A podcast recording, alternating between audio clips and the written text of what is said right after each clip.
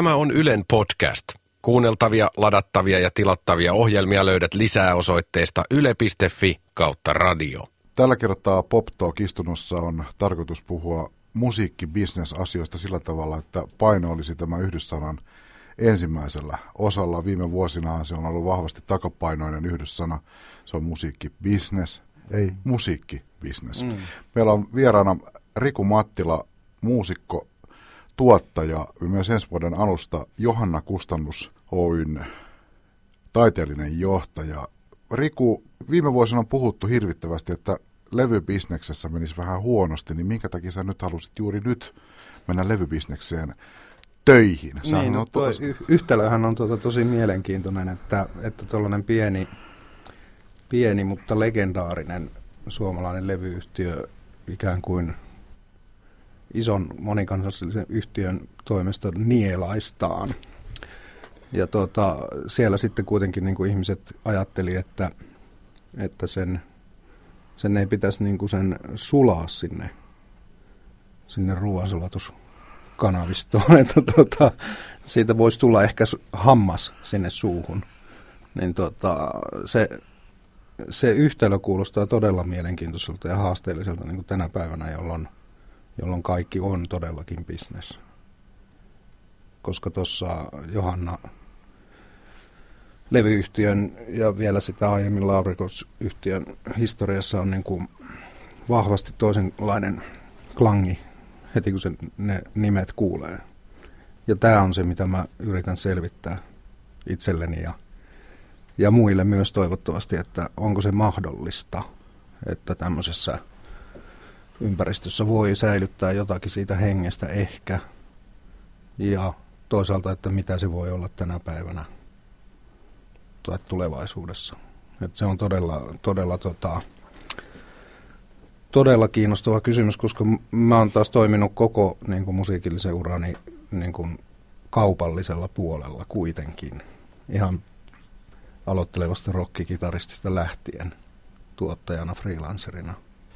Tämä on minusta hyvä asettelu, koska kuitenkin ajatellaan yritysmaailmaa ja musiikkibisnestä, niin, niin tota, että on yrityskauppajan tehty ostettu pieniä, pieniä yrityksiä. Se on nimenomaan osittain myöskin aina niin kuin markkinoiden, mm. markkinaosuuden kasvattamista, mm. mutta tässä varmaan myöskin kunniakkaampiakin päämääriä, eli, eli ainakin ymmärretään sen historiaa ja että sen pohjalle voi rakentaa jotain uutta, eikä vaan lisätä markkinaosuutta. Mm, joo, tai siis mä ajattelisin, mä en ole tietenkään osaa puhua niin kuin universaalin music groupin puolesta, mutta tuota, totta kai siis Love Recordsin ja Johannan back-katalogi on myös huomattava niin kuin voimavara tulevaisuudessa.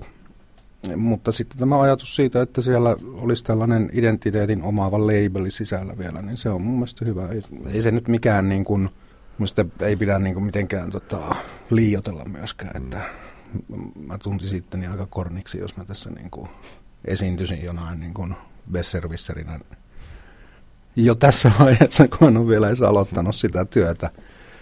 Mutta, mutta se, että tämmöistä kirjoa kuitenkin on, koska se, sehän on olemassa myös niin kuin pienillä levyyhtiöillä ja ihan nyrkkipajoilla ja omakustannet ihmisillä ja sitten on toisaalta näitä isoja levyyhtiöitä, niin se on mun mielestä erittäin hyvä asia.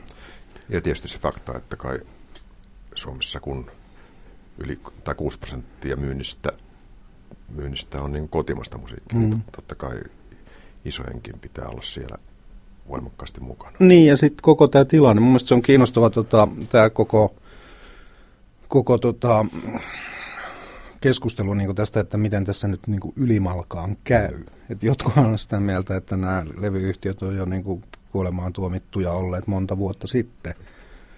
Ja tota, kuitenkin musta koko ajan jutellaan vaan sitten jakelu kysymyksestä, että miten tämä digitaalinen info jaeta, jaetaan. Ja saako siitä jotain tuottoja, mitä siitä saa, niin edelleen. Ja se on mielestäni aika epäkiinnostavaa keskustelu, koska no, formaatit on muuttunut vuosikymmenten aikana vaikka kuinka monta kertaa.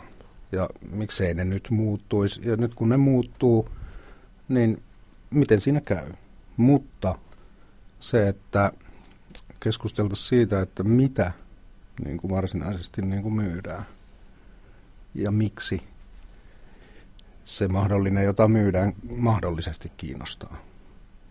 Eli musiikki. jos katsoo sun äh, CVtä, että mitä kaikkea sä oot touhunut, niin sulla on musta aika epätavallinen kombinaatio hyvin erilaisia.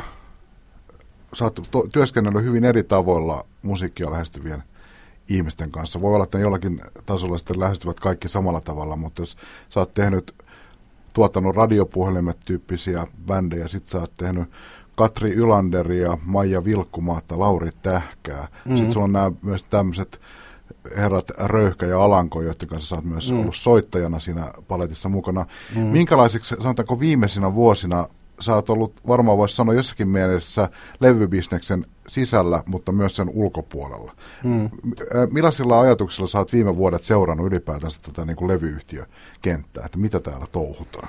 Periaatteessa mä oon seurannut sitä ihan samalla fiiliksellä kuin ihan alustakin asti, että mä niin kuin tavallaan ihmettelen sitä, että miksi ihmiset ei tee enempää töitä niiden niin kuin musiikkiesitysten ja äänitteiden eteen. Et sen takia mä aikoinaan päädyin tuottajaksikin, koska mä halusin niin kuin itse huol- huolehtia siitä, että se mitä me tehdään on mahdollisimman hyvää. Siis jonain parikymppisenä. Ja tota, toisaalta niin kuin sit se, että kun määrä on niin valtava, se on niin kuin tavallaan sellainen, mikä, mikä, tota, mikä mun mielestä on, on niin kuin selkeästi erilainen verrattuna aiempiin aikoihin.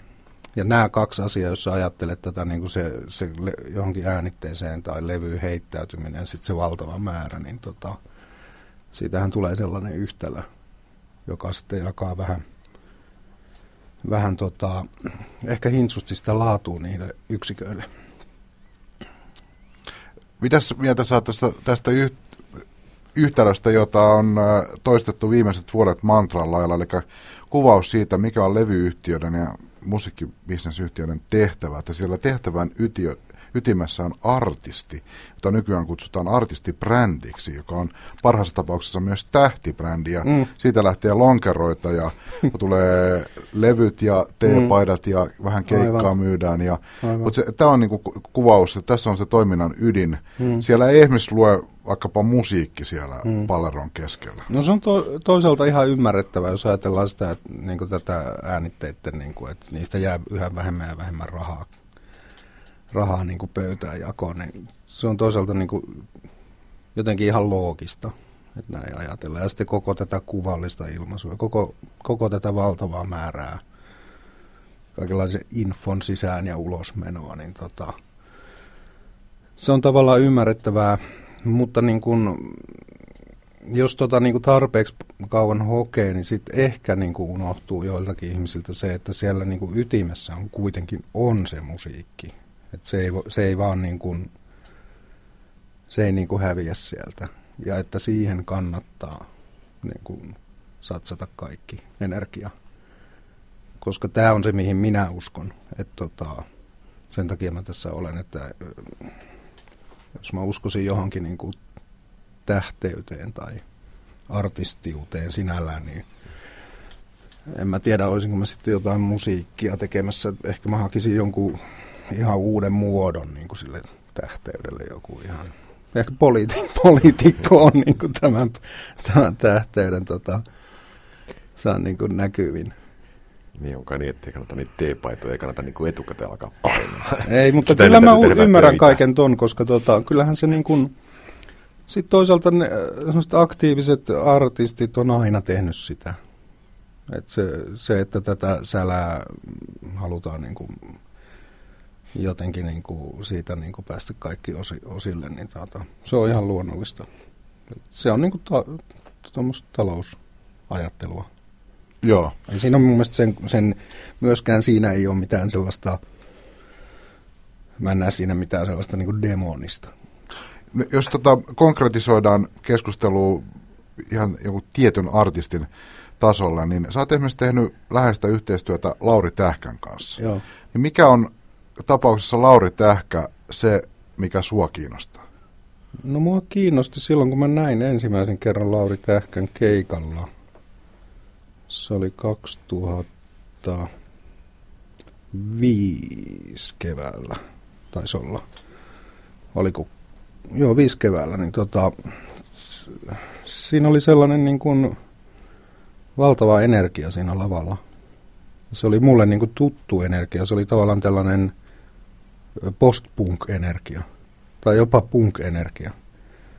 Ja tota, siinä sitten niin kuin yhdistyi tällaiset jotkut musiikilliset elementit jostain tuolta kansanmusiikkiin tämmöiseltä suomalaiselta, kan, jolla, jollain tavalla kansalliselta, kansallisella tavalla, niin tota, siinä mä näin semmoisen, niin mä ajattelin, että tässä on niin todella potentiaali.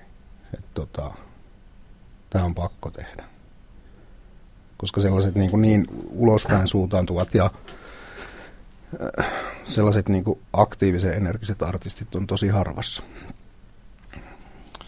Lauri Tähkä on varmaan tyypillinen esimerkki semmoisesta artistista, että kun tuollainen kaveri tai nainen tekee läpimurron, niin sanotaan, että jollakin tällaiselle oli tilausta. Mm-hmm. Ilmassa oli tilaus tällaiselle niin olikin. Niin, niin, niin, niin, tota, Tämä on ollut minusta aina hirveän mielenkiintoinen. Varmaan itsekin on toistelee ihan epähuomioista tällaista ymmärtämättä edes mitä sanoo.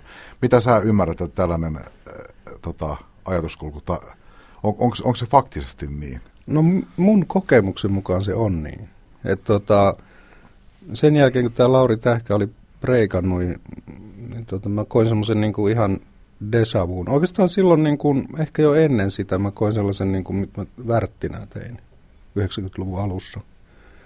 Ja tota, silloin mä tajusin, että okei, että tälle niin kuin todellakin oli tilaus. Koska se tilaus oli se, se niin kuin yhteiskunnallinen ilmapiiri, joka on molemmissa oli tällainen nousukauden huippu. Sitten mä sanoin Lauri Tähkän äh, ensimmäisen niin kuin hittilevyn jälkeen levyyhtiön tuotantopäällikölle, että tota, jos, jos tämä niin kuin mun ajatus pitää paikkansa, niin kohta on lama. Sitten hän sanoi mulle, että ei, ei kuule nyt. Että se oli silloin, kun oli se 80-luvun loppu, että silloin ei ollut niitä turvarakennelmia sellaisia, että nyt on kaikki hallussa. Ja sitten tuli lama niin vuoden päästä. Että, että tavallaan, ja oikeastaan nytkin kun mä ajattelen tätä hetkeä, niin tämä on taas ihan identtinen tuohon 90-luvun alkuun, jolloin, jolloin mä muistan ihmetelleeni joitakin artisteja, kun mä en ymmärtänyt niistä yhtään mitään. Et kun oli niin sellaista, sellaista niin kuin yläpilveä, semmoista niin kuin kiiltävää. Mikä se on siinä Peter Panissa se keiju? Helinä keiju. Ja tuota, ihmiset haluaa sellaista silloin, kun niin kuin ympärillä on jotenkin ahdistavaa. Se on ihan, ihan nämä tilaukset on olemassa kyllä. Kyllä näistä on tehty tutkimuksia. Onko se sitten semmoisia asioita, joita myös ammattilainen tai joku harjaantunut asioita herkästi vaistava ihminen ja ymmärtävä ihminen pystyy lukemaan niitä? No en mä usko, että niitä pystyy niin kuin silleen laskelmoimaan, no, nyt on tämmöinen tilaus, aletaanpa tehdä tällaista, koska kyllä nämä artistit sitten tekee sen intuitiolla sen oma asiansa. Ne niin kuin hakeutuu sen yleisön seuraan joka tapauksessa. Et se, tässähän niin kuin, tässä kohtaa mä oon niin kuin tosi naivi, eli mä uskon siihen, että, että vaikka tässä on tällaisia manipulaattoreita, kaiken maailman yhtiöitä ja venueita ja merchandise ja muuta, niin tota, artistin ja yleisön välinen kontakti on jollain tavalla semmoinen spontaani. Siinä on jotakin spontaania. Ja on, onko se myös sitten se kohta tätä ketjua, jossa myös semmoinen analyysi ja järki on aika lailla voimaton? No mun mielestä kaikissa vaiheissa, missä niinku tämmöistä ta- taidetta tehdään, jos nyt sanotaan taidetta, niin tota, se, se, se intuitio on se, mikä niin kuin on se isoin voima ja paras voima, joka saattaa tuottaa sitten semmoisia kombinaatioita, jotka on voimakkaita. Jos musaa voisi tehdä laskelmoidusti, miksi meillä on niin hirveästi käyttämättömiä laskelmoituja biisejä, jos kustantamoiden hyllyttää? täsmähittejä, joita kukaan ei halua kuulla. Niin.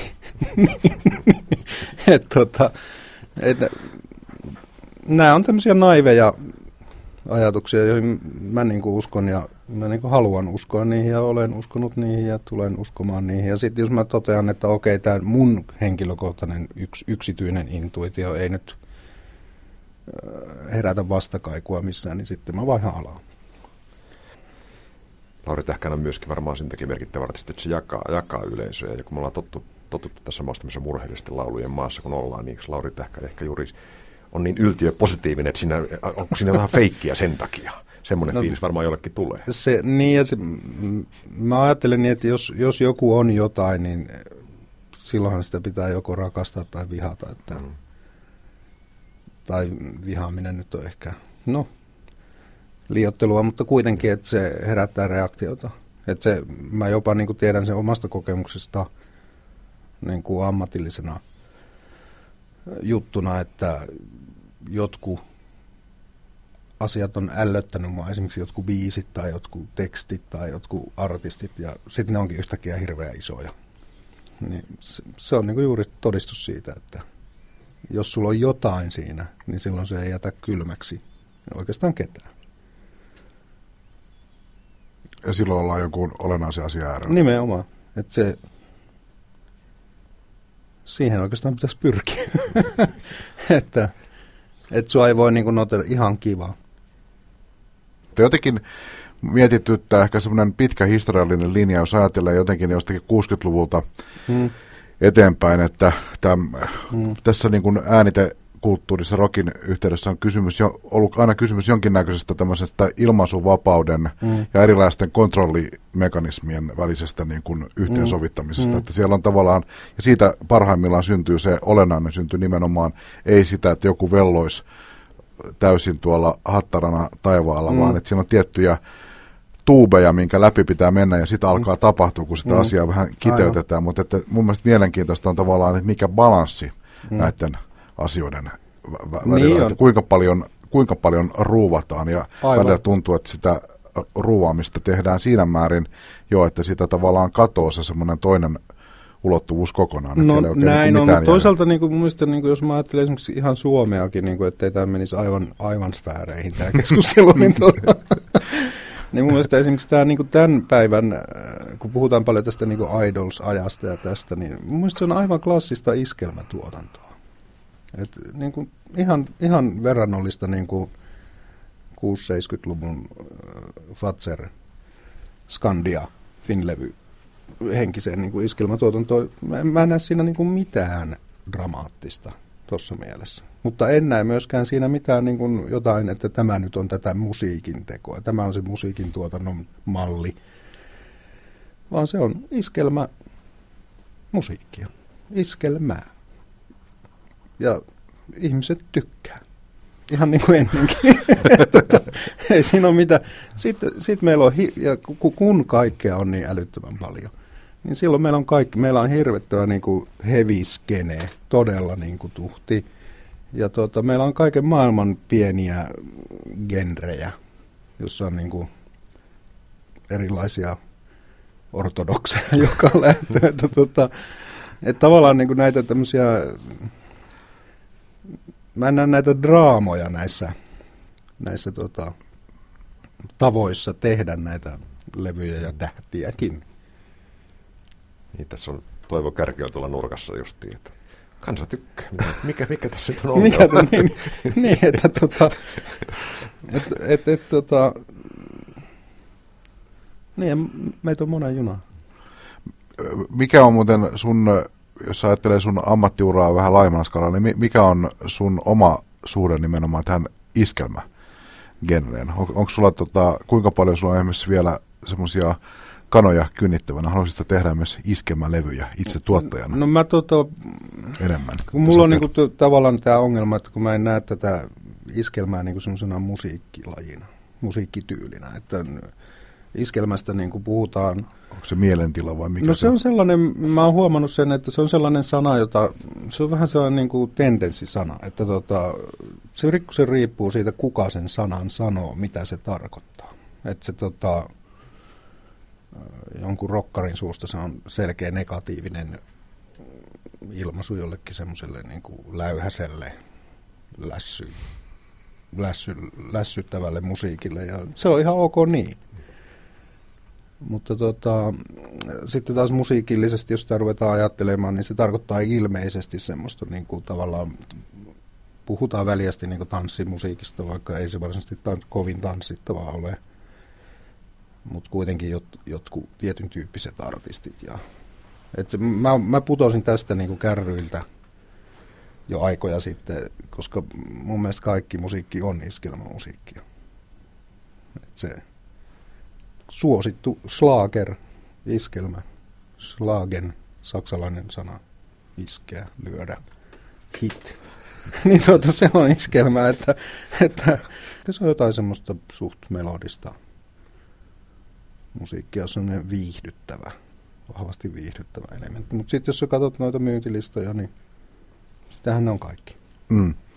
Mä mietin, mietin lähinnä semmoisia tota, artisteja, jotka tulee silleen kirkkaasti ihan toisen tyyppisestä traditiosta, vaikkapa, mikä nyt olisi esimerkki nykyartisteista, vaikkapa Simo Silmu tai joku tämmöinen, joka, mm. joka ei, ei, ei niin kuin yritäkään, mm. tai jos ei ole tavallaan sitä rock-elementtiä. Mm. Ymmärrän. Se tuota, mulla on, tällä hetkellä mulla ei ole semmoisen jotenkin semmoista palavaa intohimoa, että mä haluaisin nyt niin kuin kuulla sellaisia äh, aika särmikkäitä juttuja.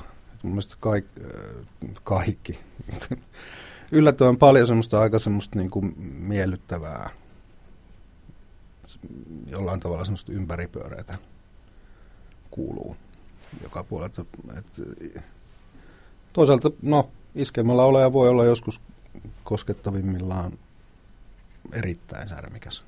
Mutta tuollaisen niin kuin, tämmöisellä viihdyttävällä tavalla iskelmällistä musiikkia, niin ei ole tällä hetkellä ihan semmoiseen.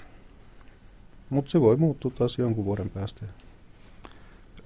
Sä, sä oot tullut kehiin sellaiseen aikaan 80-luvun alussa, jolloin tuota, tuolla levyteollisuuden käytävillä hiihteli vielä sellaisia todella legendaarisia mm. hahmoja, kuten mm. esimerkiksi herra Jaakko Salo, mm. johon sä oot törmännyt ammatillisestikin Kyllä. uran al- alkupuolella, niin minkälaisia arvoja, jossa puhutaan vähän tästä historiallisesta tämmöisestä henkilögallerista, otetaan vaikka tämä ta- tapaus Jaakko Salo, mm. minkälaisia asioita joku tuommoinen hahmo sulle edusti silloin ja edustaa, jos sä ajattelet, että mitä hän teki? No mulle se Jaakko Salo oli tietyllä tavalla sellainen tuottaja-idoli.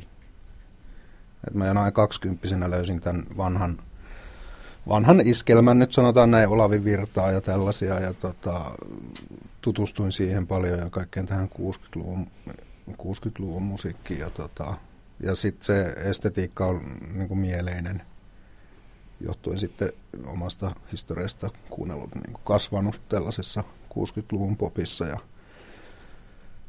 tuollaisessa, niin Jaakko Salo oli mulle niin kuin siis ihan selkeä tämmöinen tuottajakuru, että miten tämä on mahdollista, miten tämä on tehty, miten.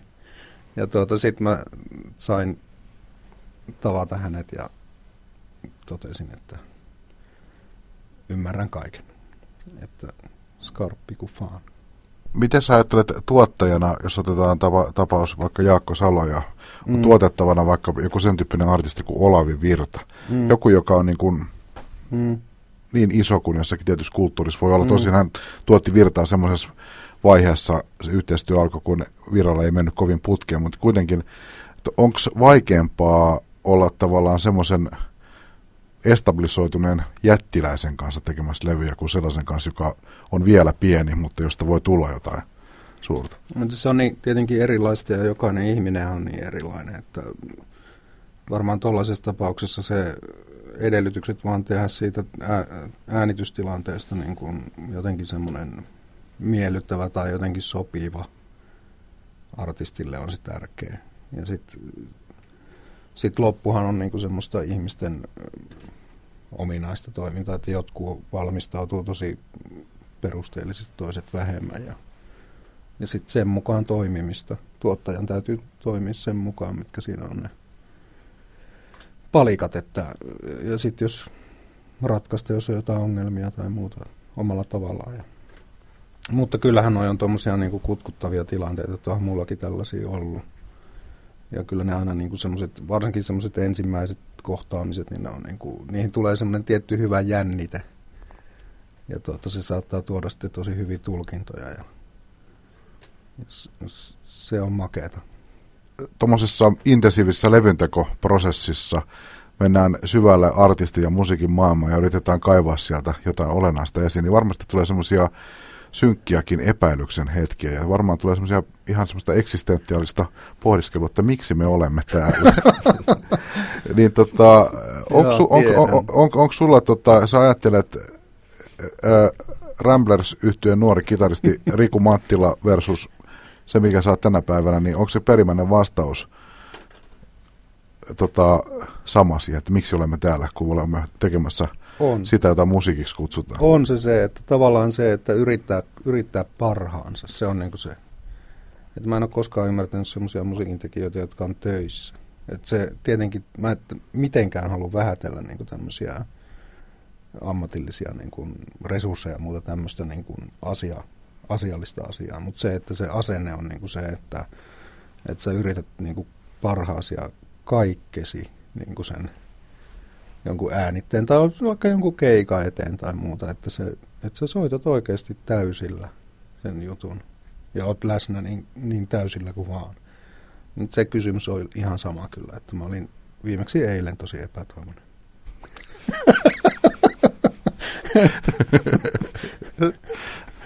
Tuliko edes hitti vai oliko ihan turhaa? en minä tiedä vielä. Toisaalta sitten kun, sitten kun muistaa aina sen, että mitä tässä ollaan tekemässä oikeasti, että ei me, musta se on hyvä kysymys, tai sanonta se, että ei me nyt tässä olla ydinvoimalaa rakentamassa. että se tota, jos sä teet tota, toimit musi- musiikin kanssa, niin, niin se pitää aina välillä muistaa. Et välillä tulee semmoinen olo, että, että onko meillä niin hyvin asiat niin kuin aineellisesti, että, että tavallaan tämä musiikki, popmusa, kaikki tämä rockmusiikki, se on sellaista tyhjänpäiväistä harrastelua ja lepertelyä, jolla oikeasti ei ole mitään merkitystä. Välillä tulee tämmöinen mieleen. Mutta, mutta mä en haluaisi uskoa niin. Mä en, mä en usko siihen, vaikka se tulee välillä mieleen. Ja si, silloin mulla tulee aina se olo, että hei, meillä on taas se iso, suuri tilaus sellaisille artisteille ja sellaisille biiseille, jotka niin kuin tulee niin kuin läpi harmaan kiven. Mä uskon siihen, ihan siihen, aivan siihen perusasiaan, siihen lauluun. Ja sitä kautta tavallaan jonkinlaisen tarinan kerrantaa. Siihen mä uskon niin kuin edelleen, että ihmiset haluaa kuunnella niitä samoja samoja asioita, että joku kertoo jonkun tarinan laulamalla. Se on niin kuin muotona semmoinen, se on niin, mä en usko, että se häviää mihinkään koskaan. Että se, että jos me ei osata tehdä niitä Kenelle fyrkat menee. Niin, jos me ei osata tehdä niitä äänitteille eikä niin kuin jaella sitä, niin sitten me ollaan huonoja siinä, siinä hommassa. Mutta se, se perusasia, niin kuin mä uskon, että se on ikuinen. Ja silloin taas sen muistaen mä en näe mitään hätää niin kuin tällä alalla.